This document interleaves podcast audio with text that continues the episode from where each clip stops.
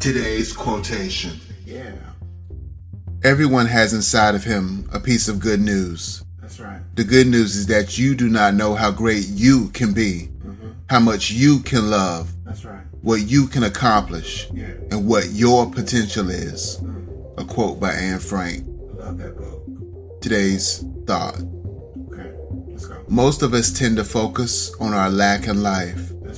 On things that we do not have or things that belittle us. Yeah, We let fear cloud our judgment. that's right. We wish for things to be some other way. Yeah, We listen primarily to the voices in our head that yell out bad news. bad news. But here, yeah, Anne tells us that in the midst of all the bad news, uh huh. even in the darkest hours of our life, That's right. we have available to us good news. Good news. That we have available to us hope, possibility, and potential. yeah, And that we can control our future and steer the course of our ship.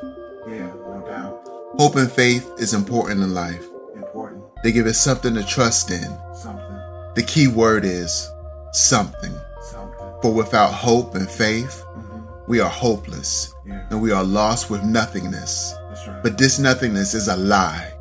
It is not true and it keeps us from being great, from accomplishing our potential, mm, and living a purposeful and fulfilling life. that's right. Thanks.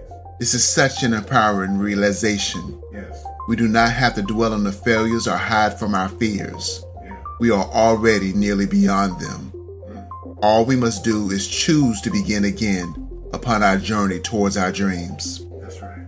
Your successes and failures in the past are done and gone. Mm, Do not let them hold you back from who you are meant to become.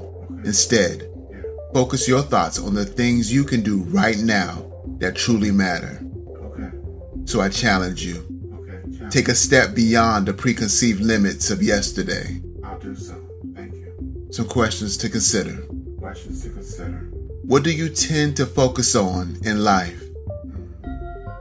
Do you see the good news within you? Where do our fears gain their power?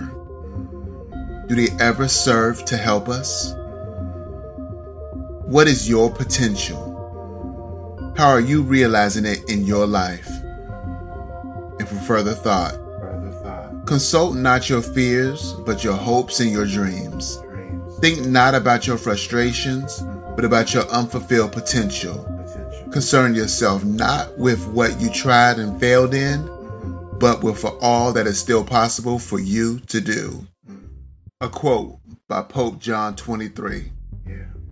Be well, Be well. be great. Be great.